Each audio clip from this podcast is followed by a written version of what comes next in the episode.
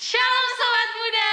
Kembali lagi bersama kita di Gerda Talks. Gerakan Pemuda Talks. Hai, perkenalkan nama aku Laudikia dari sektor Marundale Aku Noni dari sektor 1 Kita jauh ya. Uh, Jauh dari Ujung ujung, ke ujung. ujung. Benar banget, benar banget. Ngomong-ngomong, gimana nih kabarnya nih Noni? Aku puji Tuhan baik kalau di aku masih dikasih sehat sama Tuhan makanya bisa ada di sini hari ini. Oh puji Tuhan. Kalau di gimana kabarnya? Wah, kalau aku pasti sehat pasti sehat. Tapi tadi tuh sedikit deg-degan sebelum Kenapa kita mulai podcast karena tuh tadi tuh ada sedikit swab gitu. Oh, iya, iya. proses swab gitu kan. Eh, rasanya itu perih banget di hidung. Nah, Pertama kali ya. pertama kali. Nah, ini tuh kayak mengajarkan kita banget nggak sih kalau kesehatan itu tuh mahal Mahal. gitu kan. Setuju, kita setuju. tuh harus menjaga kesehatan kita bener-bener Yaps, gitu. betul. Semoga juga sobat muda yang ada di rumah senantiasa dalam keadaan sehat ya. Amin. Apalagi lagi pandemi gini ya kalau di kayak orang tuh mondar mandir cari rumah sakit, cari tabung oksigen. Kita masih bisa sehat diem di rumah kalau bisa nggak usah ke mana-mana dulu kalau nggak penting. Iya benar banget. Kita tuh harus menjaga kesehatan kita. Terus di tengah pandemi yang sedang meningkat kayak gini ya, dengan cara tuh kita bisa minum Apa vitamin tuh? C gitu kan. Apalagi? Eh, berjemur di pagi hari bukan di siang hari loh ya. Itu udah nggak baik banget gitu. Apalagi? Baru kita tuh bisa berolahraga, makan makanan yang sehat gitu Noni untuk Yaps. menjaga daya tahan tubuh kita loh ya untuk tetap fit gitu di tengah pandemi seperti ini. BTW nih Noni, kamu tuh? tahu nggak sih kali ini kita bakalan bahas apa? Nggak tahu, makanya aku mau nanya. Hari ini kita mau bahas apa? Jadi di podcast kita kali ini nih kita bakal melanjutkan eh, pembahasan kita di episode yang pertama. Episode pertama itu eh, menjelaskan di hukum Taurat yang pertama. Oke. Hukum Taurat pertama itu yang judulnya aku atau aku. Udah nonton belum nih? Udah dong, aku udah nonton. Bagus. Kalau kayak di. Oh, aku pasti sudah nonton. Oh, siap. Nah, di podcast kali ini juga kita tuh bakal bahas tentang hukum Taurat yang kedua nih sobat muda. Oke, tahan dulu kalau di. Sebelum teman-teman nonton lanjut nih podcast yang kedua kali ini, aku saranin teman-teman buat nonton dulu atau denger dulu podcast yang aku atau aku kemarin tuh yang Benar, episode benar, sebelumnya benar, supaya ngerti eh, hari ini kita pembahasannya mau ke mana gitu kayak nonton drakor aja harus dari episode oh satu nggak sih? benar, supaya kita tahu alurnya. kan? Setuju. Jadi teman-teman nonton dulu yang kemarin kalau belum nonton supaya teman-teman paham nih alur pembicaraan kita nih mau bahas apa gitu. Oke, sebelum kita masuk nih dalam pembahasan kita mengenai hukum Taurat yang kedua, aku tuh mau menjelaskan sedikit ringkasan mengenai podcast yang kemarin. Boleh, boleh, boleh, boleh. Dalam podcast episode yang pertama tuh yang judulnya aku atau aku, kemarin tuh kita tuh apa namanya eh, menjelaskan banget gitu eh, mengenai bahwa bangsa Israel itu adalah umat kepunyaan Allah Oke. gitu loh. Allah yang sendiri untuk menuntun bangsa Israel untuk keluar dari perbudakan tanah Mesir menuju eh, tanah perjanjian. Tahu kan tanah perjanjian Iya, tanah apa? tanah. Kanaan ya kan. Eh, terus Allah juga membuat apa hukum Taurat tuh sebagai pedoman yang benar bagi bangsa Israel supaya bangsa Israel tuh nggak menyimpang ke kanan, nggak menyimpang ke kiri karena kita tahu kan kalau kita baca iya. Alkitab tuh sifat atau karakternya bangsa Israel itu kan tegar tengkuk kan Iya, makanya iya, itu Allah memberikan hukum Taurat kepada bangsa, Bangsa Israel. Israel. gitu dan di episode yang kali ini juga membahas nih apa menjelaskan bahwa Allah tuh menginginkan kalau kita sebagai umat itu memiliki hubungan yang intim dan erat dan yang Setuju. paling penting nih Noni yaitu tidak menduakan Allah. Oh itu kenapa kemarin Baby sama Baim tuh ngebahas tentang cemburu-cemburu ya Wah, sih? benar benar benar benar. Kalau teman-teman nggak ngerti, mending ditonton dulu. Iya, Tonton dulu biar ngerti apa yang kita omongin tentang kecemburuan itu. Oke, sekarang kita akan bahas tentang hukum yang kedua nih. Aku bacain ya. Kalau Oke. di eh, diambil dari Menyimak keluaran Yaps, dari keluaran 20 ayat 4 sampai 5. Jangan membuat bagimu patung yang menyerupai apa pun yang ada di atas yang ada di langit di atas atau yang ada di bumi di bawah atau yang ada di dalam air di bawah bumi. Jangan sujud menyembah kepadanya atau beribadah kepadanya sebab aku Tuhan Allahmu adalah Allah yang cemburu yang membalaskan kesalahan bapa kepada anak-anaknya kepada keturunan yang ketiga dan keempat dari orang-orang yang membenci aku. Wah wah wah dari firman Tuhan yang udah Noni baca nih firman Tuhannya itu tuh berkaitan banget dengan episode yang kemarin episode pertama Iya, itu. iya, benar-benar. Selain itu kita tuh diajarkan kita nggak boleh yang namanya menyembah Allah lain. Iya. Terus selain itu kita juga nggak boleh membuat patung apa pun bahkan Iya. kita tuh dilarang juga untuk Menyembah sujud menyembah benar banget karena itu bisa membuat Tuhan Allah cemburu nih sobat muda Oke, terus berarti judul kita hari ini apa nih Kak Laudi? Mau tahu nggak Mau tahu dong? penasaran nggak Banget dong. beneran nih Ayo cepetan apa Kak Laudi? Apa-apa-apa? judul podcast kita kali ini tuh sangat menarik yaitu jimat keberuntungan Jimat Menarik keberuntungan. Kalau dengar kayak kata-kata jimat itu tuh horor ya, kayak di otak aku tuh udah horor lagi. dukun gitu kan. Iya, kayak pasti. orang-orang pinter gitu kalau jimat keberuntungan. Terus hubungannya apa kalau di jimat keberuntungan sama ayat yang tadi kita baca? gini kalau dibilang horor tuh pasti horor banget ya. Jelas kalau podcast GP GP BPTRA itu selalu menyediakan atau menyajikan eh, judul-judul yang menarik untuk dibahas. Sedap. ya kan? Iya enggak Gitu. iya kan? Iya dong. Baru eh, kalau kaitannya tadi Noni kan nanya apa sih kaitannya eh, judul kita nih yang jimat keberuntungan dengan firman Tuhan yang sudah dibaca? Eh, gini Noni pernah nggak sih terkadang kita tuh di suatu ketika eh, dalam keadaan yang lagi beruntung atau enggak beruntung gitu karena satu dan lain hal gitu Aku pernah, aku pernah, Pernah ngerasa nggak lagi beruntung hari itu kayak ada di beberapa yang kayak suatu hari tuh aku ngerasa ini bad day ini gue nggak beruntung aku nggak beruntung hari Iya. ini. Misalnya tuh kayak kita nih menggunakan atau percaya satu barang itu tuh yang sering kita pakai atau selalu ke mana-mana nih kita pakai barang itu tuh itu yang membawa keberuntungan pada kita tuh pernah nggak sih kayak gitu? Padahal kan yang membuat kita beruntung itu tuh Tuhan gitu loh berdasarkan Iya, iya, perbuatan kita Apa yang sendiri kita perbuat, kayak iya, gitu. Nih ya Noni ada juga contohnya dari sisi budaya kita. Nggak usah jauh-jauh ke negara lain deh. Kita mau bahas dulu negara kita di Indonesia. Indonesia itu terkenal banget dengan banyaknya suku. Yap. Kalau dibilang banyak suku berarti banyak budaya, Budaya. dong, oke? Iya, iya, iya. Nah, kalau banyak budaya berarti banyak banget tuh contohnya di kehidupan kita.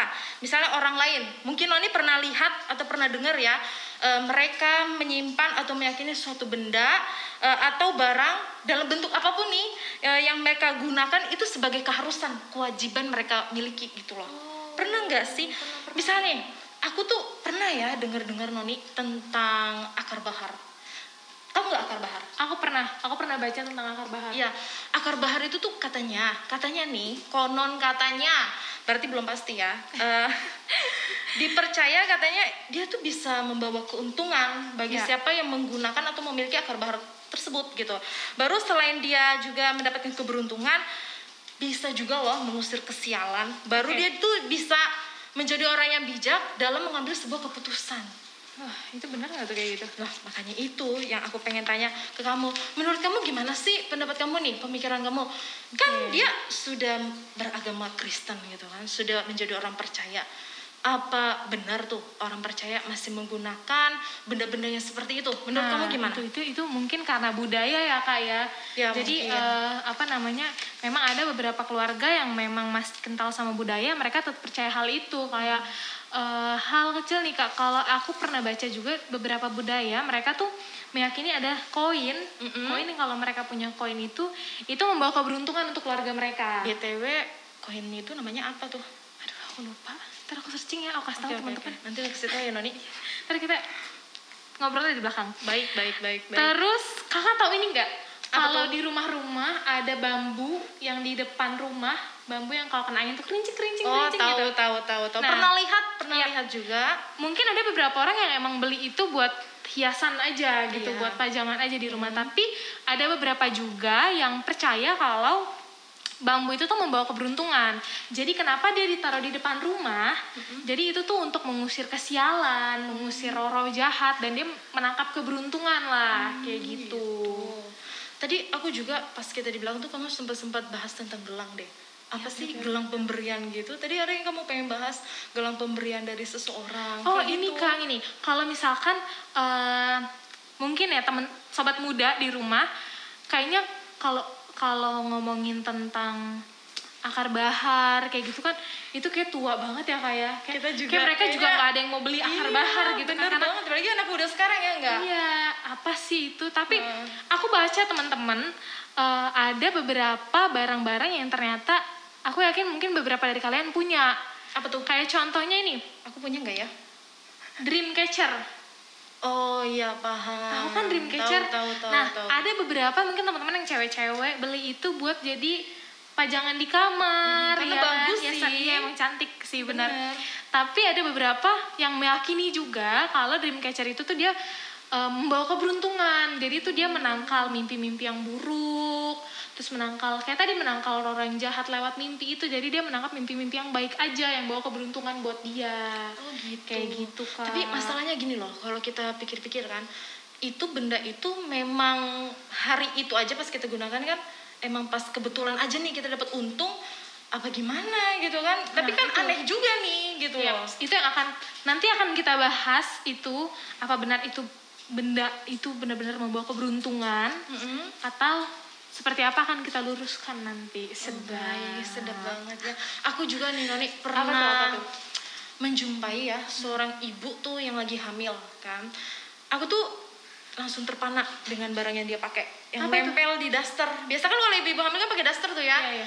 Pakai daster, di situ tuh dia tempelin bangle. Tahu nggak rempah-rempah bangle itu? tahu tahu tahu Bangle, terus gunting kecil tapi yang bisa dilipat, Lipat, hmm. baru peniti gitu. Itu buat apa kak? Makanya itu pas aku penasaran kan aku tuh nanya sama ibu yang hamil itu ini gunanya untuk apa sih? Nah dia tuh jawab katanya eh, barang-barang itu tuh sebagai keberuntungan buat dia. Pertama Oke. supaya mengusir roh jahat gitu. Kedua supaya bayi dalam kandungan ibunya itu tuh sehat gitu loh nggak ada terjadi apa-apa oh gitu. menjaga gitu ya. Benar benar banget. Baru sering waktu itu pernah gencar-gencarnya musim batu aki tahu nggak Oh, batu iya, aki iya. tahu dong pasti Iya, tahu iya. dong itu tuh pernah tuh kan ada musimnya tuh sampai di Yap, mana-mana yap, tuh yap, yap. terkenal dengan batu aki gitu kan papaku punya batu aki tapi bukan untuk sebagai jimat keberuntungan ya karena aksesoris Membuat saja aksesoris, tapi ya. katanya loh batu aki juga apa namanya bisa dipakai sebagai jimat keberuntungan supaya dia tuh apa ya kalau buang sial lah kayak Oh, gitu iya, lah bisa iya, menjaga iya. dia lah kayak gitu ada juga katanya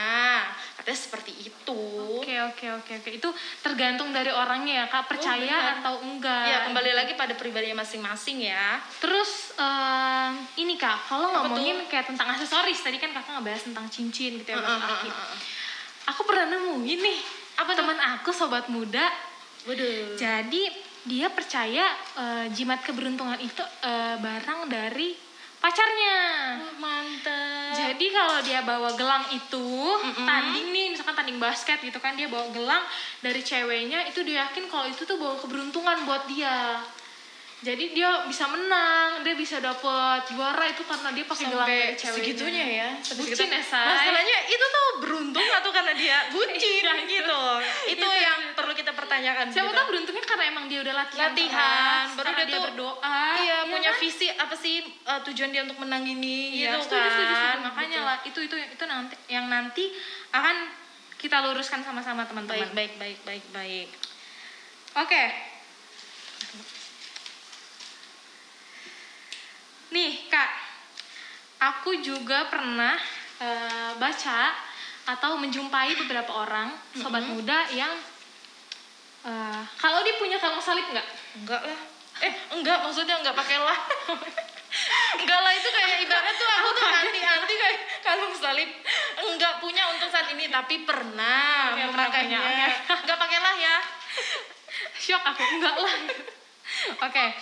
Eh, aku pernah eh, menjumpai sobat muda yang dia tuh pakai kalung salib dan dia percaya kalau kalung salib itu eh, membawa keberuntungan ke dia gitu. Kayak eh, oh gue pakai kalung salib nih berarti gue orang yang nggak berdosa gitu terus dia pernah nanya Ih, mantep kamu kali. Kristen kok nggak pakai kalung salib gitu kan. Mm, berarti eh, kamu ntar bisa celaka. Terus kayak aku dibilang tuh kalau aku orang yang berdosa nggak percaya gitu karena aku nggak pakai kalung salib gitu. itu menurut Ada kalau di gimana ya ada ada ada kayak itu. gitu loh ada aku pernah Aku juga baru kayak dengar gitu. nih kayak gitu.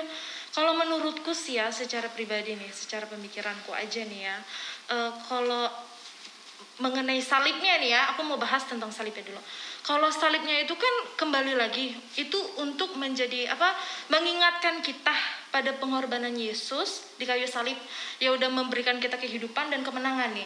Kalau masalah kalung salibnya, kalau menurutku kalung salib itu sama kok seperti kalung lainnya gitu loh. Heeh. Cuman karena bedanya itu ada salibnya. Jadi itu Iya, sebagai identitas orang Kristen gitu. Iya, Berarti iya, kalau iya, udah ada yang ngeliat nih eh, ada yang pakai kalung salib pasti kan wah orang Kristen nih pasti Iya, gitu iya, kan. iya, iya, itu benar, sebagai identitas wah berarti kalung salib itu orang Kristen nih kayak gitu kalau menurut aku. Iya. Nah, yang paling apa tuh tadi tuh yang paling di pengen dibahas tuh yang masalah celaka atau eh, berdosa gitu Berdosa. kan. Nah, menurut aku sih yang masalah kalung salib itu eh, berdosa apa enggak dipakainya yaitu sih karakter masing-masing Iya, ya kembali lagi perilaku ya, masing-masing ya Yang menunjukkan kekristenan kita sebagai pemuda Kristen sebenarnya sifat kita sih teman-teman. Gimana kita menunjukkan kasih kita di antara orang-orang sekitar bukan benar sih? banget benar banget Bukan berarti kalau kita pakai kalung salib terus berarti oh anak ini suci. jadi sedap gak sih Ini Jadi- sedap banget. jadi kayak ada ininya apa namanya pilihan-pilihan mana yang pakai salib itu langsung suci gitu kan Nah, itu akan kita bahas nanti juga teman-teman akan dan ini nih Noni masih Apa tuh? ada kaitannya yang dibilang kalau nggak pakai kalung salib itu bakal celaka padahal kan sebenarnya kalau masalah celaka atau enggaknya itu ya mungkin karena pada dia misalnya naik motor nih nggak hati-hati ya kan Yaps. kecelakaan karena dia teledor nggak pakai helm atau gimana Iya, jadi setuju, kecelakaan setuju, setuju. atau misalnya kecepatannya itu berlebihan pas naik Iya, iya, berkendara iya. naik motor Banyak gitu faktor kan. ya. ya ya bukan karena kalau nggak pakai kalung salib ini bakal celaka Iya, ya iya, kan iya. buktinya kita nggak pakai kalung salib tetap selamat oke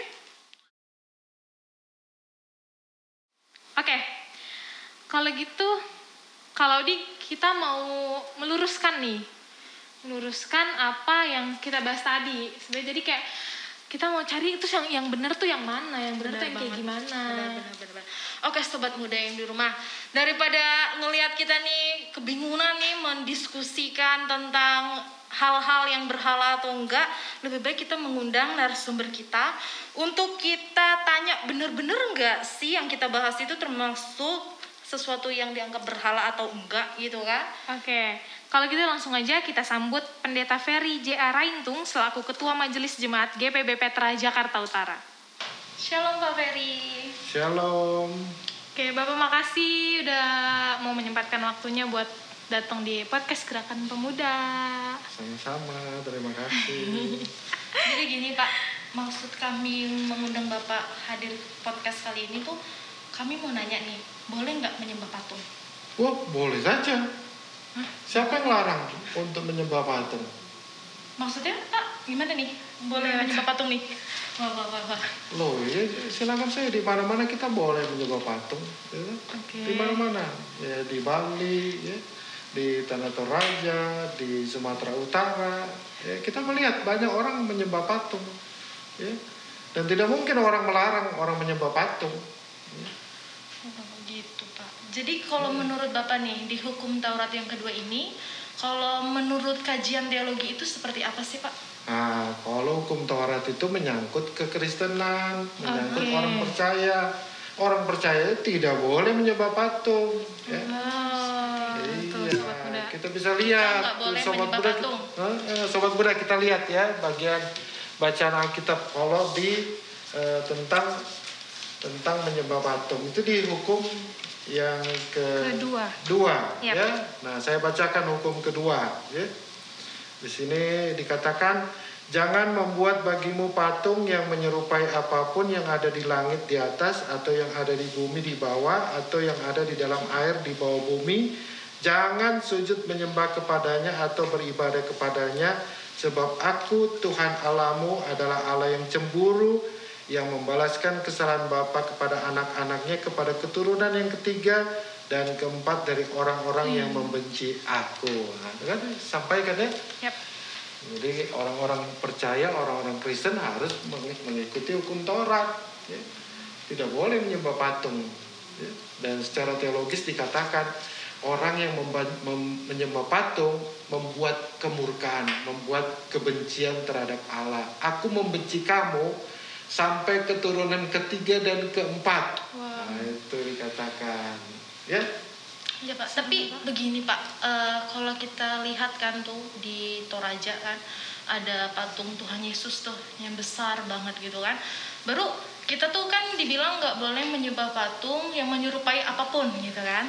Eh, terus seringan gitu tuh mungkin bapak di rumah ada uh, foto gambar Tuhan Yesus gitu kan kita kan secara pribadi nih nggak pernah jumpa dengan Tuhan Yesus gitu.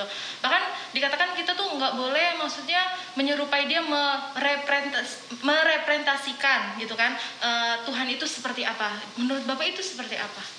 Oh iya kalau kita punya patung di rumah ya nggak ada masalah. Kalau kalian punya patung di rumah yang tidak suka patung Tuhan Yesus patung apa ya kirim aja ke rumah saya ya Iya, sobat muda itu kalau tidak suka itu kirim saja. Yang masalah itu adalah kalau kita punya patung terus kita sembah di depan patung itu kita sembah. Iya. Kalau di Toraja itu tidak disembah. Itu kan monumen iya. di tanah Batak di pinggir Danau Toba ini sekarang lagi dibangun patung Tuhan Yesus yang besar. Hmm. Tapi bukan untuk disembah, memberikan okay. monumen bahwa Tuhan memberkati. Ah, di Manado juga iya, ya betul. ada patung. Tapi kalau kita datang ke situ khusus untuk menyembah, wah itu yang tidak boleh untuk orang Kristen. Ya. Tapi gini Pak, kalau masalah patung oke lah jawabannya sudah memuaskan kita gitu kan. Yang kita kebingungan nih bertanya-tanya. Tapi mengenai gambar Tuhan Yesus itu loh Pak. Yang kita kan nggak pernah nih menjumpai Tuhan Yesus itu seperti apa. Ada yang bilang apa namanya ada gambar ya kan nanti Tuhan Yesus rambutnya panjang ada yang pendek bahkan ada yang botak gitu kan nah itu kan kayak seolah-olah kita sok tahu gitu Pak Tuhan Yesus itu seperti apa menurut Bapak seperti apa? Iya. Kalau mengenai gambar Tuhan Yesus gitu. Iya. Jadi kita kenal di dalam uh, Injil ya bahwa murid-murid Tuhan Yesus itu bersama dengan Tuhan Yesus oh, ya sekalipun perjalanannya tiga tahun setengah ya sebelum uh, kematian Tuhan Yesus artinya murid-murid yang memberikan gambaran tentang bagaimana wajah Tuhan Yesus ya bagaimana bentuk tubuh secara fisik Tuhan Yesus dan apa yang disampaikan oleh murid-murid itu kesaksian buat kita, bukan sekedar apa yang diucapkan oleh Tuhan Yesus, tapi murid-murid kan bertemu dengan Tuhan Yesus. Artinya Tuhan Yesus, eh, artinya murid-murid memberikan gambaran fisik bagaimana Yesus, ya. Nah, tidak tidak semua yang punya gambaran yang sama. Mungkin Matius bergambaran bentuknya begini, Markus memberikan gambaran bentuk Yohanes memberikan gambaran bentuk begini. Karena itu kalau kita ke Israel, di situ ada gambar-gambar Tuhan Yesus dalam berbagai uh, versi ya. Nah, itu. Oh seperti itu. Jadi enggak maksudnya sembarangan itu digambar ya Pak karena itu sebelumnya karena memang murid-murid Tuhan Yesus ya bersama dengan Yesus tahu seperti apa kayak gitu kan sudah belajar bersama dengan Tuhan Yesus sendiri gitu jadi gambar yang dibuat itu bukan sembarangan nih terinspirasi dari mana nih dapat ide dari mana digambar lah seperti itu jadi bukan seperti itu ya Pak Iya, bukan. Ya seperti saya mengenal Anda. Ya. Saya lihat begini, saya kasih gambaran sama sobat muda, orangnya begini, begini, begini. Tapi orang lain memberi gambaran Anda, oh begini, begini. Iya, nah iya, itu iya. inspirasinya berpadu. Berbeda, iya. Pandangan saya, pandangan ini ya. Tapi ada yang punya pandangan pribadi ya. Satu dia muncul, ya saya punya, ya mode saya tentang Anda, mode ini tentang ini. Beda, sudah pasti beda. Apalagi kalau ketemu Anda sudah potong rambut, ya, itu ganti baju, hmm. pasti eh, nuansanya berbeda gitu ya. Itu juga gambaran tentang Tuhan Yesus yang diinspirasikan oleh eh, murid-murid ya. Tidak harus kita memandang Tuhan Yesus seperti ini, tapi ya rata-rata di dunia eh, bentuk Tuhan Yesus hampir sama gitu ya. Oke, oke, Pak. Oke. Baik Pak, uh, aku mau tanya nih Pak.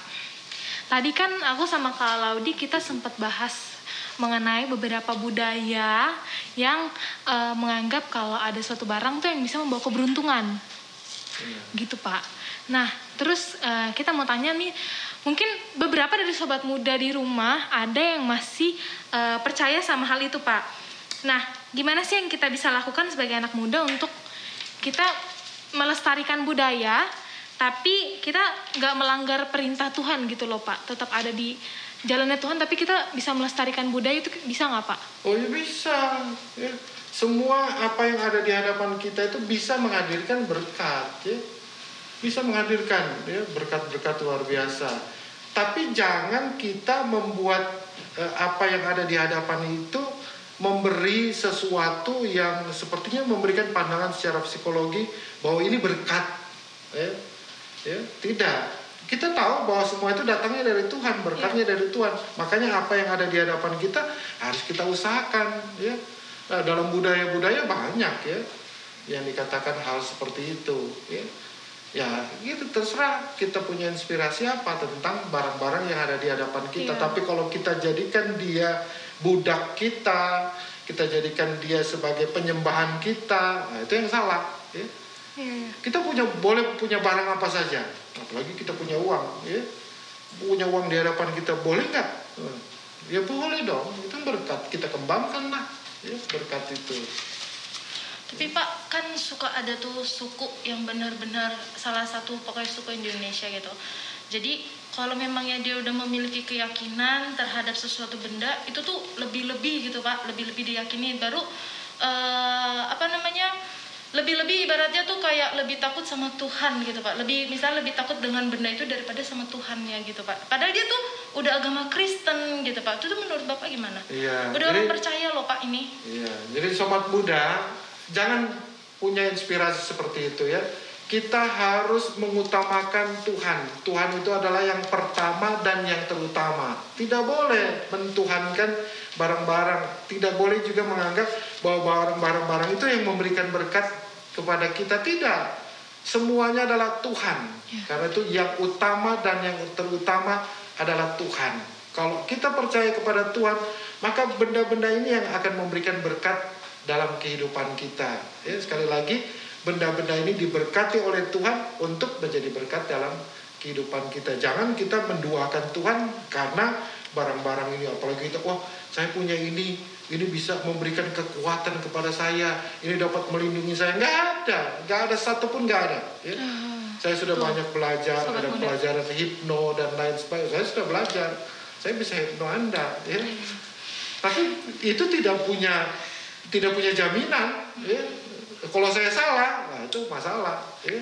Nah, jadi tapi ketika kita menyembah Tuhan dan satu-satunya yang terutama, maka segala sesuatu akan diberkati oleh Tuhan. Iya benar banget Itu Pak. Menjawab banget ya Kak. buat pelajaran buat kita banget nih sebagai sobat muda di rumah. Kalau kita tuh nggak bisa mencintai sesuatu barang yang kita miliki gitu kan, selain cinta kita lebih besar kepada Tuhan gitu loh. Jangan kita jadinya diperbudak dengan benda yang kita sayangi, yang mungkin kita sukai ke mana-mana kita bawa gitu kan. Sampai kadang-kadang kita tuh ibaratnya itu bisa dikatakan menduakan Tuhan ya Pak ya. Kalau kayak gitu ya Pak ya. Berhala itu ya, Pak. Berhala.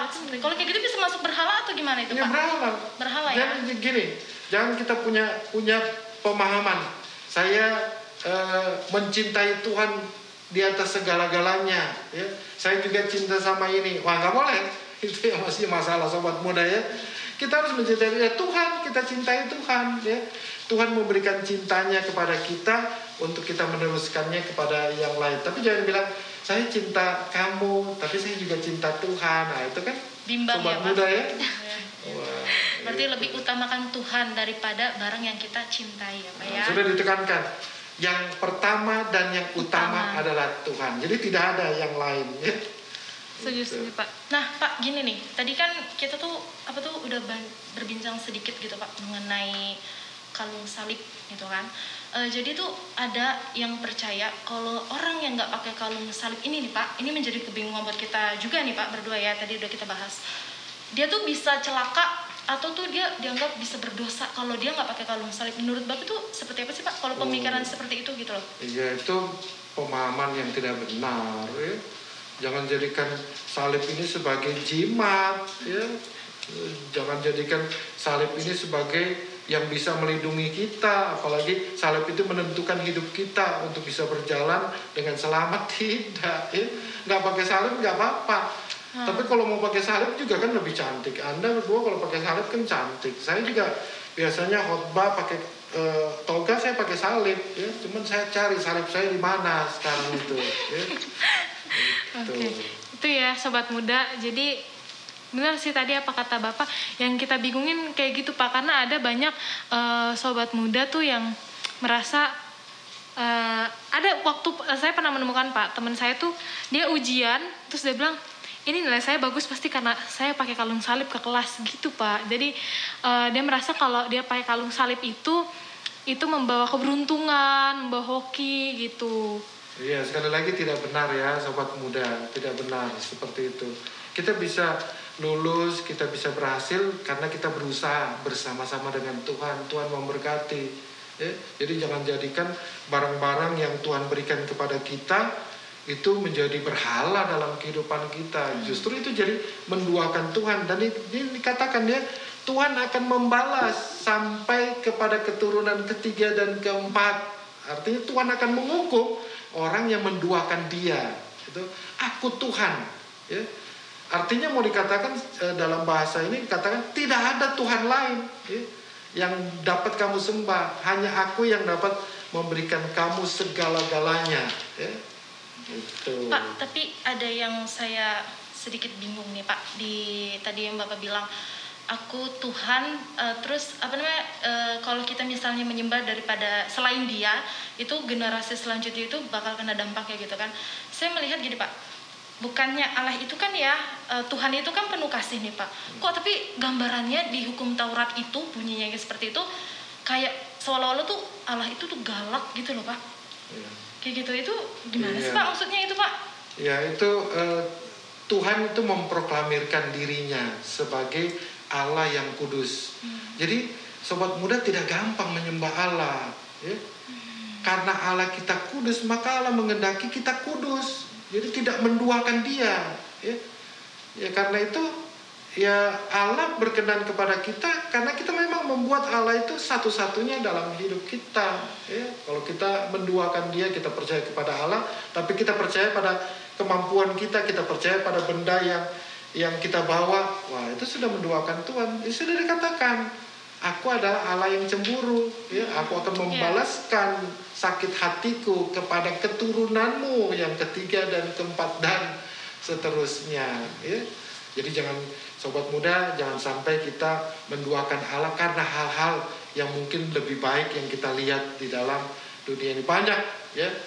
Kita punya selera, banyak yang juga eh, membuat kita bernafsu, terangsang dengan apa-apa yang ada di hadapan kita dan kita katakan bahwa itu yang menghidupkan kita tidak. Ya. Ya. Hanya Tuhan yang dapat menghidupkan kita. Itu sobat muda.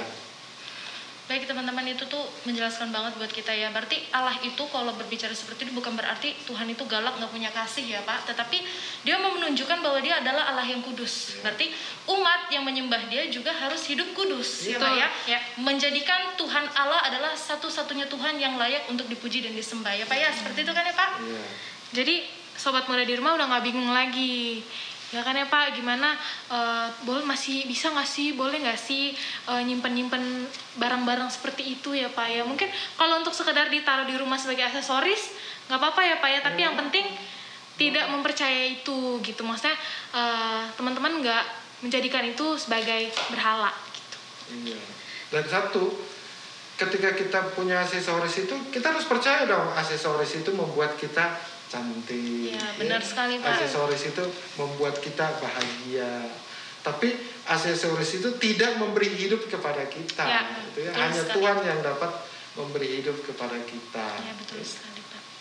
Terima kasih banyak Bapak udah menjelasin banyak banget tentang hukum kedua yang jadi kebingungan kita berdua tadi. Dan bukan cuma kita Pak ternyata yang mau tanya-tanya. Sobat muda di rumah juga mau tanya-tanya. Ada beberapa pertanyaan dari sobat muda Pertanyaan akan kita bantu bacakan ya Pak. Iya. Pertanyaan pertama nih Pak dari Julian sektor 8. Pertanyaan seperti gini. Shalom Pak, izin tanya. Sekarang ini kan banyak toko-toko yang menjual patung Yesus atau ornamen salib. Lalu kalau saya berdoa di rumah di depan patung tersebut, apakah salah? Ya, salah jelas ya. Itu harus tegas salah ya kita tidak berdoa uh, kepada patung-patung itu. Kita berdoa kepada Tuhan ya. Itu. Itu harus jelas dalam kehidupan kekristenan kita ya. Apalagi uh, banyak kita dapati ya ketika saya kunjungan-kunjungan ke Israel ya. Ada banyak patung-patung ya karena terbias gitu akhirnya para uh, pengunjung ini di belakang saya dia tunduk juga lihat patung Tuhan Yesus di Israel ya mungkin patung Tuhan Yesus di Israel itu lebih lebih kudus daripada di Indonesia nah itu ya.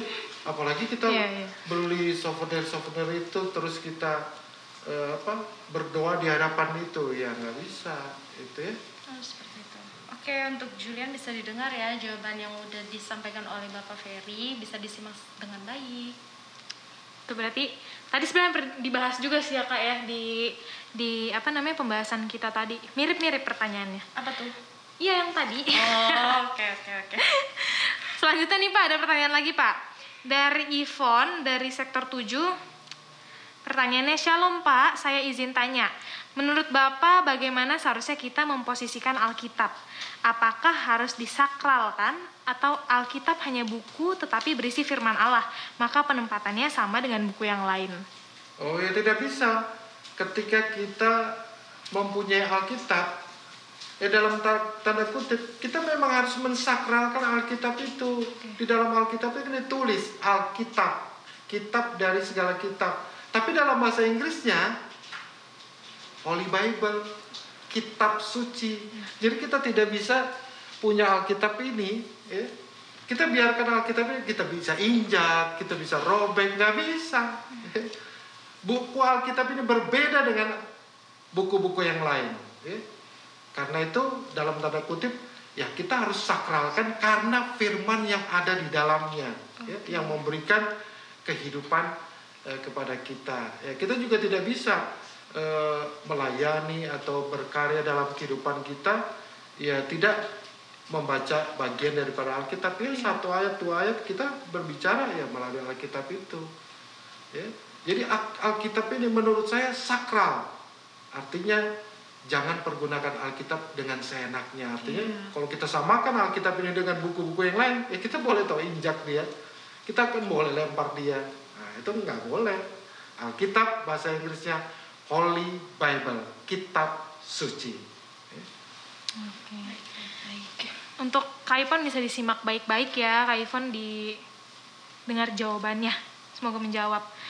Ada lagi nih Pak, pertanyaan Iya. dari Franco, sektor 5. Bapak saya mau tanya kalau ada sobat muda yang mau pakai kalung salib atau tato, wah tato salib. Tapi maksudnya itu mau menggambarkan Yesus buat orang-orang yang melihat. Menurut Bapak seperti apa? Oh iya, identitas kekristenan kita ya adalah itu ya. Dulu tanda-tandanya bukan salib, bukan apa, tapi tanda-tandanya ikan ya. Jadi tanda kekristenan itu orang membuat tanda-tanda di di semen, di pasir atau di rumah-rumah itu ikan. Ikan itu artinya iktus ya. Iktus itu Yesus Kristus eh, anak Allah juru selamat ya. Nah, jadi orang Kristen itu punya simbol-simbol seperti itu. Oh, ini Kristen, ini Kristen. Nah, sekarang kan sudah simbolnya salib, ya. Kita mau pasang eh, tato salib mau menggambarkan bahwa kita adalah orang Kristen. Ya boleh, tapi yang lebih utama itu bukan aksesoris, souvenir-souvenir seperti itu. Tapi menggambarkan Kristus dalam diri kita tentunya melalui kata-kata dan perbuatan, Perbuatan. kita. Body language kita harus menggambarkan saya orang Kristen. Tapi sekali lagi bukan tidak boleh, silakan saja, ya. Pasang salib besar dan lain, pasang tato besar silakan. Ya. Itu eh, identitas kekristenan kita. Terima kasih Pak untuk jawabannya dan terima kasih juga untuk teman-teman nih yang sudah menyampaikan pertanyaannya di podcast kali ini. Iya, untuk teman-teman yang mungkin uh, pertanyaannya belum bisa dijawab atau mungkin belum ada kesempatan untuk bertanya, bulan depan di podcast yang bulan depan teman-teman bisa tanya nanti tentunya dengan tema yang berbeda. Nanti teman-teman bisa hubungin pengurus di sektor masing-masing. Seperti itu. Oke. Oke, nggak kerasa nih Pak udah berapa menit ini kita ngobrol-ngobrol ya. Terus cukup lama. Makasih banyak Bapak Sama-sama. untuk eh, kesediaannya mau dengerin obrolan kita, mau menjawab semua apa yang jadi kebingungan kita. Ya, Benar banget. Oke, terima kasih juga untuk setiap pendengar yang udah menonton eh, atau mendengar eh, podcast Gerda Talks. Jangan lupa ya, kita akan ada lagi di minggu keempat bulan depan di jam yang sama. Dan sobat muda di rumah juga atau siapa pun bisa mengaksesnya melalui YouTube GP GPIB Petra atau melalui aplikasi Spotify yang kalian punya.